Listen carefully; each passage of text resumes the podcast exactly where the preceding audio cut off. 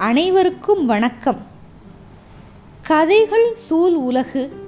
இதில் நம்ம கேட்டுக்கிட்டு இருக்கிறது கல்கியோட பொன்னியின் செல்வன். பாகம் இரண்டு சுழற் காற்று. வாங்க இன்றைய அத்தியாயத்தை கேட்கலாம்.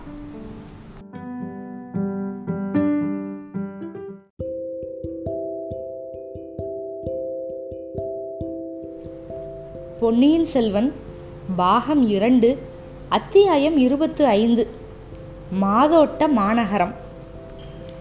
நம்ம கதாநாயகன் வந்தியத்தேவனை விட்டு நம்ம பிரிஞ்சு ரொம்ப நாள் ஆயிடுச்சு. தஞ்சையிலேயே ரொம்ப நாள் தங்கிட்டோம். உண்மையில் கொஞ்ச நாள் தான் ஆனாலும் நெடுங்காலம் ஆன மாதிரி நம்மளுக்கு தோணுது. இந்த கொஞ்ச நாளைக்குள்ள வந்தியத்தேவன் ஈழத்து கடற்கரையோடு நடந்து போய் பாலாவி நதிக்கரையில் இருந்த மாதோட்ட மாநகரத்துக்கு போயிட்டான். மாதோட்டம்ங்கிறது இலங்கையோட வடமேற்கு பகுதியில் இருக்குது அப்படின்னு நம்ம ஏற்கனவே பார்த்துருக்கோம். வடமேற்கு பகுதியில் இருக்கிற ஒரு நகரம். இப்போ வந்து சோழ சைன்யம் மாதோட்ட மாநகரத்திலிருந்து புலஸ்திய நகரம் வரைக்கும் பிடிச்சிருக்காங்க. ராமேஸ்வர கடலுக்கு அப்புறத்தில் ஈழ நாட்டு கடற்கரையில் இருந்த அந்த மாநகரம் வந்து திருஞான சம்பந்தர் காலத்தில் அப்புறம் சுந்தரமூர்த்தியோட காலத்தில் எப்படி இருந்ததோ அதே மாதிரி தான் இப்போவும் இருந்தது. திருஞான சம்பந்தர் வந்து ஏழாம் நூற்றாண்டில் வாழ்ந்தவர். சுந்தரமூர்த்தி நாயனார் வந்து ஒன்பதாம் நூற்றாண்டு. பசுமையான மரங்கள் அடர்ந்த சோலைகள் இதனாலேயே சூழப்பட்டு இருந்தது. பார்க்குறதுக்கு வந்து அவ்வளோ அழகாக இருந்தது. மா பலா தென்னை கமுகு கதலி கரும்பு இது எல்லாம் அந்த கரையை சுற்றி வளர்ந்துருந்துச்சு. அந்த மரங்களில் வானரங்களாக இருந்துச்சு. எல்லாம் குரங்குகள். வரி வண்டுகள்லாம் பாட்டு பாடுது. பைங்கிளிகள் எல்லாம் மழலை பேசுது.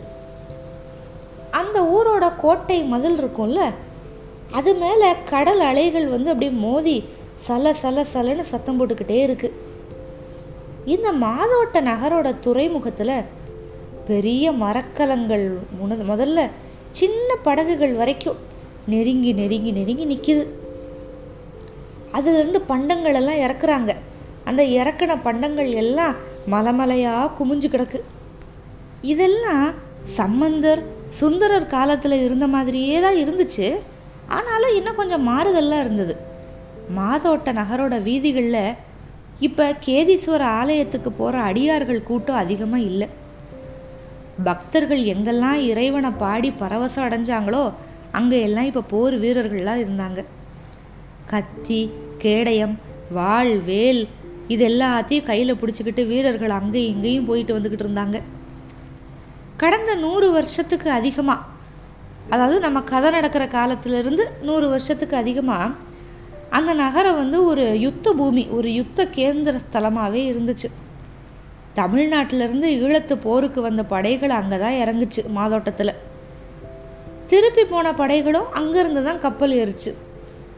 நகரம் பல தடவை கைமாறிடுச்சு சில சமயம் இலங்கை மன்னர்கள் சில சமயம் பாண்டிய அரசர்கள்கிட்ட இருந்துச்சு. பராந்தக சக்கரவர்த்தியோட காலத்தில் இருந்து தான் சோழர்களோட ஆதிக்கத்தில் இருந்துச்சு மாதோட்ட மாநகரம். இந்த இலங்கையோட வரலாறை பற்றி நம்ம தெரிஞ்சுக்கணும் அப்படின்னு சொன்னால் அதுக்கு உதவுற நூல்கள் வந்து மகாவம்சம் குலவம்சம் ராஜவழி அப்படின்னு மூணு நூல்கள் இருக்குது தொடக்கத்தில் விஜயன் அப்படிங்கிறவனை பற்றி நிறைய குறிப்புகள்லாம் இருக்குது புத்தபிரான் வந்து தன்னோட பரிநிர்வாண நிலை அதை அடைஞ்ச சமயத்தில் இலங்கையில் இறங்கியிருக்காங்க விஜயன் அப்புறம் அவனோட வந்தவங்க எல்லாருமேவும் இந்த விஜயன் யாருன்னா கலிங்க நாட்டு மன்னனோட மகன். அவன் வந்து ரொம்ப முரடனாக இருந்ததுனால அவனை வந்து நாடு கடத்திட்டாங்க. கடல் பிரயாணத்தில் அவன் ரொம்ப கஷ்டப்பட்டு திருந்தினான். திருந்தினவன் வந்து இலங்கையோட வடமேற்கு கரைக்கு போய் கப்பல் அங்கே நிற்கவும் நிலத்தில் படிஞ்சு வணங்கி நின்னான். அவன் கையில் வந்து செம்மண் ஒட்டுச்சு. அதை பார்த்துட்டு தாம்பர வருணி அப்படின்னு சத்தம் போட்டானான் அதுக்கு என்ன அர்த்தம் அப்படின்னா தாமிர வர்ணம். ஆதியில் இலங்கையோட பேர் வந்து தாம்பரவர்ணி விஜயன் அப்புறம் அவனோட எழுபது தோழர்கள் இறங்கினத துறை வந்து மாதோட்டம். இதெல்லாம் வந்து நம்மளுக்கு ஒரு குறிப்பாக கொடுத்துருக்காங்க. இந்த மாதிரி இருந்த அந்த யுத்த கேந்திர நகரம் மாதோட்டத்தோட கோட்டை மதில் வாசல்ல ஒரு நாள் வந்தியத்தேவன் வந்து நின்னான் நடந்து நடந்து. எங்கே பூதத்தீவில் போய் வழி கேட்டுட்டு வந்தான். நாகத்வீபத்தில் இறங்கி இவ்வளவு தூரம் நடந்து வந்திருக்கான். முதல்ல சோழ சேனாதிபதியை நான் பார்க்கணும் என்னை விடுங்க அப்படின்னா காவலர்கள் வந்து உள்ளே விட மறுக்கிறாங்க. அதனால் கடம்பூரில் இதுக்கு முன்னாடி அவன் என்ன பண்ணானோ அதே வேலையை இங்கேயும் செஞ்சான்.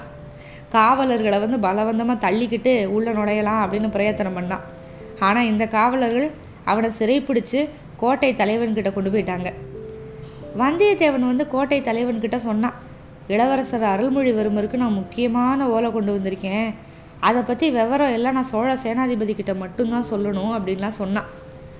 உடனே அவங்க வந்து வந்தியத்தேவனை பரிசோதனை பண்ணி பார்த்தாங்க. அதில் பொன்னியின் செல்வருக்கு ஒரு ஓலை இருந்துச்சு. பழுவூர் பனை இலைச்சனை மோதிரம் வேற அவன்கிட்ட இருந்துச்சு. அப்போ சேனாதிபதியாக இருந்தவர் வந்து நம்மளுக்கு தெரியும் இல்லையா? கொடும்பாளூர் பெரிய வேளார் பூதி விக்ரமகேசரி நம்ம வானதியோட பெரியப்பா.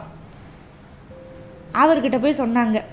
அவர் அப்போ என்ன பண்ணிக்கிட்டு இருந்தார்னா முதன் மந்திரி அனிருத்த பிரம்மராயரோட ரொம்ப முக்கியமாக பேசிக்கிட்டு இருந்தார். அவரோட ராமேஸ்வரம் வரைக்கும் போகிறதுக்கு ஆயத்தமாக இருந்தார். அதனால திரும்ப வந்து விசாரிக்கிறேன். அது வரைக்கும் அவனை வந்து காவலில் வைங்க அப்படின்னு சொல்லிட்டு போயிட்டாரு. அதுக்கப்புறம் வந்தியத்தேவனை கூட்டிகிட்டு போய் ஒரு பாழடைஞ்ச மாளிகையில் ஒரு அறைக்குள்ளே தள்ளி பூட்டிட்டாங்க. வாசலில் காவலும் போட்டாங்க. வந்தியத்தேவன் ரொம்ப தூரம் பிரயாணம் பண்ணியிருக்கான்ல அதனால் களைப்பாக இருந்தான். அதனால் அவனுக்கு சந்தோஷம்தான் சிறைப்பிடிச்சது சரி ஒரு ஒன்று ரெண்டு நாள் வந்து அலைச்சலே இல்லாமல் நம்ம தூங்கலாம் அப்படின்னு நினச்சிக்கிட்டான். முத நாள் வந்து அவனுக்கு ஒரு நல்ல ஓய்வு கிடச்சிருச்சு. ஆனால் ரெண்டாவது நாள் ஒரு தொல்லை. அவன் இருந்தால ஒரு அறையில் அதுக்கு பக்கத்து அறையில் ஏதோ விசித்திரமாக சத்தம் கேட்டுக்கிட்டே இருந்துச்சு. யாரோ ஒருத்தன் இன்னொருத்தனை வந்து அரட்டி மிரட்டிக்கிட்டே இருந்தான். அந்த பேச்செல்லாம் ரொம்ப பிரமாதமாக இருந்துச்சு. இந்தா சி போப்போ கிட்ட வராத. பக்கத்தில் வந்து கொன்று போட்டுருவேன். அடித்து நொறுக்கிடுவேன் ஜாக்கிரதை. ஓ உயிர் உன்னோடது கிடையாது. யமலோகத்துக்கு அனுப்பிடுவேன் ஒரே உத ஓ உசுறு போயிடும் இப்படியே சொல்லிக்கிட்டே இருந்தான். யாரை பார்த்து இப்படி வீர வாதம் விடுறான் அப்படின்னு சொல்லிட்டு வந்தியத்தேவனுக்கு வந்து புரியவே இல்லை. ஒரே ஒரு குரல் தான் கேட்டுச்சு. ஒருத்தன் கத்துற குரல் எதிர்குரல் வந்து கேட்கவே இல்லை.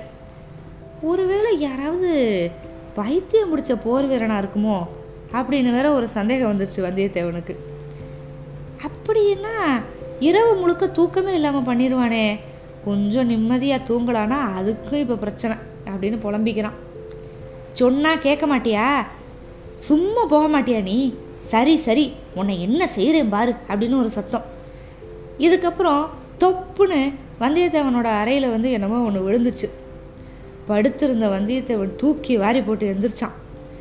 விழுந்தது என்னன்னு உத்து பார்க்குறான் உடனே அவனை அறியாமல் சிரிப்பு வந்துருச்சு கலகலன்னு சிரிக்கிறான். ஏன்னா பக்கத்து அறையிலேருந்து அப்படி வேகமாக வந்து விழுந்தது ஒரு பூனை. ஓஹோ உனக்கு சிரிக்க வேற தெரியுமா? சிரி சிரி. ஆனால் மறுபடியும் இங்கே மட்டும் வராத அப்படின்னு இன்னும் அந்த குரல் சொல்லுது. யாரோ பைத்தியக்காரன் அப்படிங்கிறதுல சந்தேகமே இல்லை. இல்லைன்னா பூனை கூட இவ்வளவு வாதம் பண்ணுவானா? இல்லை பூனை வந்து மனுஷர் மாதிரி சிரிக்கும் அப்படின்னு தான் நினப்பானா? ஆனாலும் அதில் என்ன ஒரு அதிசயம்னா அப்படியெல்லாம் ஒரு குரல் பேசுச்சுல்ல. அது எங்கேயோ தெரிஞ்ச குரல் மாதிரியே இருந்தது வந்தியத்தேவனுக்கு. ஒரு சந்தேகம். எங்கேயோ எப்போவோ கேட்ட குரல். ஆனால் யாரோட குரல்? எங்கே கேட்ட குரல்? நினச்சி நினச்சி பார்த்தாலும் ஞாபகம் வரவே இல்லை. எப்படியாவது இருக்கட்டும் யாராவது இருக்கட்டும் அப்படின்னு நினச்சி வந்தியத்தேவன் படுத்துக்கிட்டான். கண்ணை மூடி தூங்க பார்க்குறான். அவனால் தூங்க முடியல. கொஞ்ச நேரத்தில் அவனோட உள்ளங்காலில் ஏதோ வழ வழ வழன்னு தட்டுப்படுது. கண்ணை திறந்து பார்த்தா பூனை அங்கே அட கடவுளே இதை கால் மாட்டில் வச்சுக்கிட்டு எப்படி தூங்குறது? உதச்சி தள்ளுனான் பூனை நகண்டு போயிடுச்சு. அப்புறம் திருப்பி கண்ணை மூடினான் மறுபடியும் அவன் பக்கத்தில் கையில் ஏதோ மிருதுவாக தட்டுப்பட்டுச்சு கண்ணை திறந்து பார்த்தா அந்த பூனை. அவன் பக்கத்தில் வந்து படுத்துக்கிட்டு செல்லம் கொஞ்சிக்கிட்டு இருக்கு. மறுபடியும் கையில் பிடிச்சி ஒரு தள்ளு தள்ளுனான் பூனை தூர போயிடுச்சு இப்போ மறுபடியும் கண்ணை மூடுறான். ஒரு வழியாக தூங்கணும் அப்படின்ட்டு. இப்போ இந்த தலைமாட்டில் வந்து பூனை படுத்துக்கிட்டு வால்னால அவனோட நெத்தியை தடவ ஆரம்பிச்சிச்சு. ஏற்கனவே பாதி தூக்கத்தில் இருக்கான வந்தியத்தேவன் வாழ் வேல் இது எல்லாத்தையும் அச்சமே இல்லாமல் தாங்குற அந்த வீரனுக்கு பூனை வாளால் தடவுதில் அந்த அனுபவத்தை வந்து தாங்கவே முடியலை. எந்திரிச்சு பூனையை அதை கழுத்தை பிடிச்சி தூக்குனான். அவனோட அறைக்கும் அடுத்த அறைக்கும் மத்தியில் ஒரு சுவர் இருக்கும்ல அந்த சுவரோட உச்சி. அதில் வந்து இடிஞ்சு போய் கொஞ்சம் பொக்க விழுந்துருந்துச்சு. அது வழியாக அந்த பூனையை தூக்கி எரிஞ்சான் அடுத்த அறைக்கு அனுப்பிவிட்டான் அடுத்த அறையில் கொஞ்ச நேரம் ஒரே ரகலை. மனித குரலோட கூப்பாடு பூனையோட கரமுறா சத்தம் எல்லாம். கொஞ்ச நேரத்தில் போ போய் தொலை அப்படின்னு ஒரு குரல் கேட்குது பூனையோட மியாவ் மியாவ் சத்தம் அப்படியே கொஞ்சம் தூரம் கேட்டு அப்படியே மறந்து போயிடுச்சு. அப்படியே அமைதியாயிடுச்சு அப்பாடா அப்படின்ட்டு வ வந்தியத்தேவை வந்து கண் அசந்துட்டான். அறத்தூக்க நிலையில் அவனுக்கு ஒரு கனவு வேற. ரொம்ப சந்தோஷமான கனவு. இளைய பிராட்டி பக்கத்தில் வந்து உட்காந்து அவன் நெத்தியை தடவி கொடுக்குறான் ஆஹா பூனையோட வாலுக்கும் இளவரசியோட கை விரலுக்கும் எவ்வளவு வித்தியாசம். அப்படின்னா இப்போ மறுபடியும் முடிச்சுக்கிட்டான். கனவு கலைஞ்சு போயிடுச்சு என்னடா இந்த கனவு கலைஞ்சு போயிடுச்சு அப்படின்னு ஒரே கவலை. ஏன் அப்படின்னா அடுத்த அறையிலேருந்து யாரோ சோரை தட்டுறாங்க. அந்த பைத்தியமாக தான் இருக்கணும். யார் அங்கே? பூனையை யார் இங்கே எடுத்து எரிஞ்சது அப்படின்னு கேட்குறாங்க வந்தியத்தேவன் பதில் சொல்லவே இல்லை. ஆஹா இது என்ன? பூனை பிறன்றது மாதிரி சத்தம் கேட்குது மறுபடியுமா? இல்லை இல்லை. யாரோ அந்த பக்கம் சுவரில் ஏறுறதுக்கு முயற்சி பண்ணுறாங்க வந்தியத்தேவன் எந்திரிக்கவே இல்லை. படுத்துக்கிட்டே கவனமாக காது கொடுத்து கேட்டுக்கிட்டே இருக்கான். ஆனால் முன்ஜாக்கிரதையாக கை மட்டும் கத்தி பிடியில் இருந்துச்சு. சுவரோட உச்சியில் அந்த ஒரு பொக்கை விழுந்துருந்துச்சுல அது வழியாக தானே பூனையை தூக்கி போட்டான் அதில் முத ரெண்டு கை தெரிஞ்சுது. அதுக்கப்புறம் ஒரு முண்டாசு தெரிஞ்சிச்சு. முண்டாசு கடியில் இருந்த முகம் மேலே வந்து குனிஞ்சு பார்த்துச்சு. ஆஹாக இவன் ஆழ்வார்க்கடியானில் தலைப்பாக கட்டியிருக்கிறதுனால உருவம் கொஞ்சம் மாறி இருக்கு. ஆனால் நம்ம ஆழ்வார்க்கடியான் தான். இவன் எதுக்கு எப்படி இங்கே வந்தான்? நம்ம இருக்கிறது தெரிஞ்சு தான் வந்திருக்கான். உதவி செய்ய வந்திருக்கானா? இல்லை இடையூறு பண்ண வந்திருக்கானா? அப்படின்னு நினச்சிட்டு வந்தியத்தேவன் எழுந்திரிச்சு உட்காந்துட்டான் ஓ வீர வைஷ்ணவரே வாங்க வாங்க. சிவபுண்ணிய ஸ்தலமான திருக்கேதீஸ்வரத்துக்கு வாங்க வாங்க அப்படின்னா. தம்பி நீதானா? நினச்சேன். வேற யார் இப்படி அமுக்கு பிள்ளையார் மாதிரி குரல் காட்டாமல் உட்காந்துருக்க முடியும்? அப்படின்னு சொல்லிக்கிட்டே ஆழ்வார்க்கடியான் வந்து வந்தியத்தேவனோட அறைக்குள்ளே குதிக்கிறான். அனிருத்த பிரம்மராயர்கிட்ட பேசின ஆழ்வார்க்கடியான் இப்போ மாதோட்ட மாநகரத்துக்கு வந்துட்டான். எதுக்காக வந்திருக்கான் அப்படின்னு தெரியல. அனிருத்தர் வேற அருள்மொழிகிட்ட போய் பேசணும்னு வேற ஆழ்வார்க்கடியான் கிட்ட சொல்லியிருந்தாரு. இப்போ வந்தியத்தேவன் அருள்மொழிக்கு ஓலை கொண்டு வந்திருக்கான் ஆழ்வார்க்கடியானும் இலங்கைக்கு வந்திருக்கான் அதுக்கடுத்து பார்த்திபேந்திரனை வேற ஆதித்த கரிகாலன் வந்து இலங்கைக்கு அனுப்பியிருக்கான். உடனே அங்கே வா அப்படின்னு சொல்கிறதுக்கு இவங்கெல்லாம் என்ன பண்ண போகிறாங்க எப்போ அருள்மொழிவர்மரை போய் எப்படி கண்டுபிடிச்சு பார்த்து பேச போகிறாங்க இதெல்லாம் மேற்கொண்டு பார்க்கலாம். காத்திருங்கள். அத்தியாயம் இருபத்து ஆறுக்கு. நன்றி.